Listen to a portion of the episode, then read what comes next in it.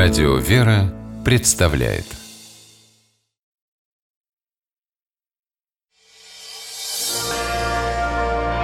Прогулки по Москве. О видимом и сокровенном.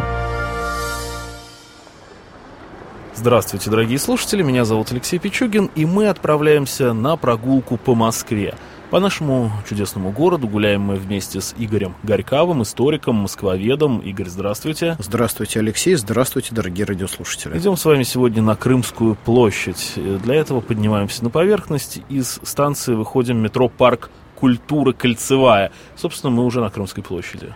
Да, и на самом деле э, мы на Крымской площади и перед Зубовским бульваром. Э, начать, наверное, надо с того, что меня всегда удивляло наличие в Москве бульвара, которого не существует. Вот Дубовский бульвар заявлен таковым, но меня тоже всегда бульвара мы не видим перед собой. Объяснение мы находим только в дореволюционных картах и планах Москвы, которые показывают нам вот эту линию нынешнего Садового кольца, линию, на которой когда-то находились э, земляные валы Скородома, земляного города, как его еще иногда называли москвичи. И когда эти валы исчезают, они исчезают они в конце XVIII века, то по линии их э, прохождения разбивается действительно череда бульваров, то есть фактически второе бульварное кольцо, потому что ширина э, того садового кольца, которое имела Москва старая, э, примерно равно ширине вот то, того самого Зубовского бульвара, который мы с вами сейчас перед собой видим. Но вот середина его была когда-то тоже засажена деревьями. И это было очень красиво, конечно, э, место. И в центре этой площади Крымской еще э, находился и крымский рынок небольшой, как мы видим на дореволюционных картах. То есть вот эта широкая проезжая часть была такой далеко не всегда. И вот именно тогда здесь возникает это название, точнее эти два топонима, э, которые сегодня мы будем встречать во время нашей прогулки, то есть Зубовский бульвар, который хранит память о том, что когда-то с внутренней стороны земляного вала расквартированы были стрельцы полка Зубова, э, полковника, и, соответственно, вот э, Зубовский бульвар сохранил его имя и место расположения, а с другой стороны, Крымская площадь, на которой мы с вами вышли, непосредственно вот сейчас э, из вестибюля станция метро Парк культуры. Но... Э, Нам даже сложно представить сейчас, что это площадь. Да, это вообще-то очень небольшая площадь. Ну, потому что Садовое кольцо, а над ним Остоженко проходит, эстакаду. Фактически, да, эстакада Остоженки, а рядом еще и Крымский мост виден. И на самом деле, э, конечно, вот название этой небольшой площади связано с тем, что когда-то совсем рядом э, здесь располагался Крымский брод. Очень опасное место в э, древней Москве. Опасное в том смысле, что именно здесь переходили через реку в сухие летние месяцы река Москва настолько могла обмелеть, что купеческие э, караваны проходили фактически здесь без э, всяческих понтонных мостов, но и враги, приходившие к Москве, тоже могли воспользоваться этой переправой, потому что Москва так устроена, что э, Москва-река ее защищает, центральную историческую часть Москвы, но вот чтобы пройти к Кремлю, нужно было воспользоваться какой-то переправой, и поскольку мосты как таковые появились в нашем городе только в конце 17 века, если не брать внимание Москворецкий мост, который был фактически понтоном наплавным, то самое удобное место для переправы вражеской конницы – это именно вот этот Крымский брод. Со стороны Замоскворечья, с противоположной стороны, здесь э, враги могли переправиться для того, чтобы нанести удар в самое сердце столицы. И, ну, рядом, сердце рядом. Сердце рядом, и, соответственно, поэтому мост назывался Крымским, потому что здесь, возможно, э, именно со стороны Крыма часто проходили непрошенные гости, но э, мы знаем о историческом сражении, которое здесь состоялось 22 августа 1612 года, когда именно здесь были остановлены э, поляки Гетмана Хаткевича, которые именно здесь, на Крымском броде, пытались переправиться на левый берег реки Москвы и завладеть э, Занеглименем. Но они были отбиты. Отбиты, потом они пытались еще через Москворечье пройти, но были отбиты потом также, и Москва была спасена. И вот э, как раз э, этот Крымский брод дал название той местности, рядом с которой мы находимся, и мосту, который сначала в XIX веке возник в прежнем виде своем здесь, а потом возник тот мост, э, который мы видим с вами сейчас э, вдалеке. Мост этот э, необычный, и по нему, наверное, стоит прогуляться. Может быть, не сейчас, но, во всяком случае, когда-нибудь эту прогулку обязательно каждый москвич, я думаю, должен совершить. А, потому что мост э, ныне существующий – это уникальное инженерное сооружение. Он был открыт в 1938 году э, и является одной из э, значимых строек вот этого сталинского плана реконструкции города Москвы.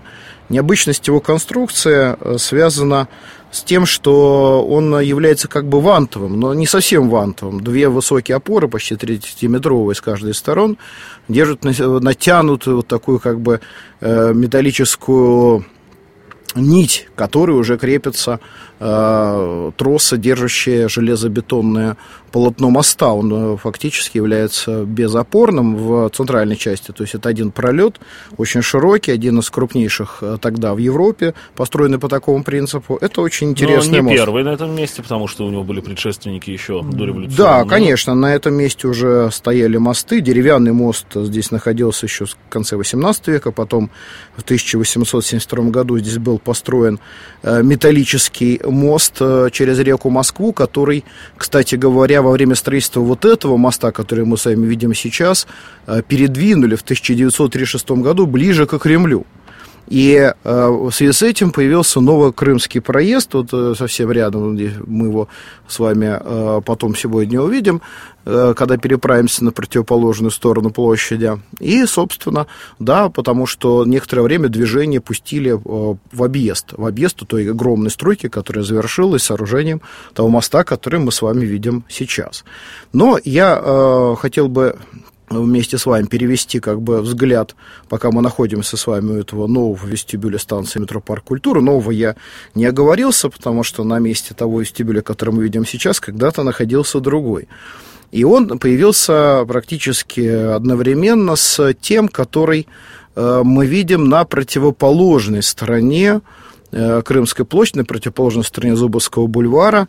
Вот э, тот старый небольшой вестибюль, э, который мы уже можем отсюда Маленький, примесить. уже почти да. незаметный, кстати. Да, первая, первая ветка московского метро, которая соединила Сокольники и парк культуры. Чтобы запрячь тебя сегодня, отправляюсь от Сокольников до парка на метро. Да, и на самом деле вот э, эта станция, которую мы видим, она была частью огромного плана.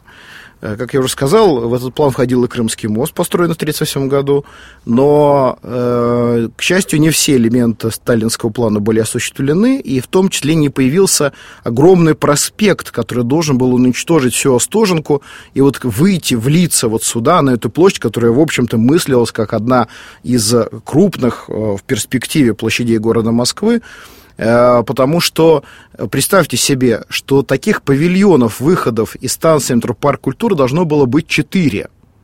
То есть вот мы стоим рядом с одним, на противоположной стороне еще один, и ну, еще, еще один так появился. Э, да, и еще, и, и еще, э, соответственно, нет, появился, соответственно, один павильон, потом появился вот тот новый павильон, в котором мы с вами сейчас находимся. Тот павильон, на месте этого павильона уже стоял другой, более древний павильон, то есть возникший еще тогда же с строительством первой ветки метро. Он имел более лаконичные формы, такие строго классические. Эм, и, в общем, по стилю оформления он больше действительно подходил к тому залу, который сохранился у старой э, части этого, этой станции метрополитена Стена. А я то только есть, не то понимаю, Сокольнической линии. Только я не понимаю, что плохого, если бы они появились. А, если бы они появились, то расширение, э, вернее, уничтожение Остоженки привело бы к исчезновению еще как минимум двух э, ценных памятников архитектуры. Обратите внимание, э, рядом с вот той эстакадой, которая соединяет как бы Э, Стоженку и э, Комсомольский проспект, э, мы видим с вами здание провианских складов. А, им тоже угрожал. Ну, опасно. конечно, потому что это должен был быть огромный проспект, прорубленный а, сквозь все, историческую все, застройку. Теперь понял, да. А Провианские склады, напомню, музей Москвы нынче занимается. Да, это очень интересное, между прочим, сооружение, и э, его надо рассматривать в купе с э, тем зданием, которое стоит рядом. Теперь это э, дипломатическая академия, а когда-то знаменитый в Москве Катковский лицей. Но Катковский лицей э, возник в 30-е годы 19 века э, на месте грандиозного сооружения э, нашего московского Михайловского дворца. Знаем, что есть в Санкт-Петербурге подобный объект, но то, что в Москве был свой Михайловский замок, мы э, с вами, как правило, забываем. У него же еще было название Императорский лицей памяти царевича Николая. У него, у этого, того здания, которое мы видим сейчас, а вот того здания, которое стояло на месте, а, а, а вот, а, вот того Катковского лицея, который мы видим сейчас, название было другое. Это был Московский дворец великого князя Михаила Павловича младшего брата императора Александра I, младшего брата, соответственно, императора Николая Павловича также. И причем брата любимого, надо сказать. И вот это была его московская резиденция. И это был дворец, который был развернут в сторону улицы Остоженко. Факт. Э, дворец этот, в свою очередь, был построен на месте, где находилась городская усадьба когда-то Александра Алексеевича Тучкова, героя войны 12 года, но это уже давно минувших дней. Мы с вами возвращаемся мысленно в 20-й год 19 века, когда перед э, архитектором Федором Шестаковым, который строил вот эти провианские склады, возникла нетривиальная задача. С одной стороны, классический стиль и уже подготовленный архитектором Стасовым типовой проект провианских складов, где все ровно и геометрично. А вот теперь, если мы с вами посмотрим сейчас внимательно или на карту э, заглянем вот э, этого участка Москвы, то мы видим, что пришлось Шестакову один из корпусов, тот, который как раз проложен вдоль улицы Остоженко, сместить. И получилось, что строение это, оно трапециевидное а вовсе не перпендикулярная, как это требовала эстетика того времени. Но в целом здание настолько гармонично, настолько проработаны детали, что э, другой великий академик архитектуры Щусев считал его одним из величайших памятников классической архитектуры в нашем городе Москва. А все э, шероховатости проекта, все вот эти особенности на самом деле скрываются мелкими деталями, в том числе вот эта решетка ампирная, которую мы видим, она не позволяет нам увидеть вот этой кривизны линии, которая заложена в проект, это, конечно, большая архитектурная удача. Ну а потом, э, когда уже в 60-е годы 19 э, века вот это э, имение, это владение городское великого князя Михаила Павловича перешло к учебному заведению, знаменитому Катковскому лицею, среди выпускников которого были знаменитые ну, например, шахматист Алехин, Игорь Емануилович Грабарь, великий э, художник, э, историк Сергей Бахрушин и многие-многие другие. Здание было перестроено и получило тот вид, который оно имеет сейчас. А название этого заведения действительно было другое. Назывался он это, лицеем имени царевича Николая. Это был младший сын императора Александра II. Э, вот э, такую, такая, такая удивительная, небольшая, но интересная Крымская площадь. Столько всего, даже немного Крымский мост захватили. Спасибо большое, Игорь Горькав, историк, москвовед. Мы гуляли сегодня по Крымской площади, Алексей Пичугин. Прощаемся с вами, до новых встреч на улицах Москвы. Гуляйте по нашему городу, любите его, будьте здоровы. Всего доброго. Прогулки по Москве. О видимом и сокровенном.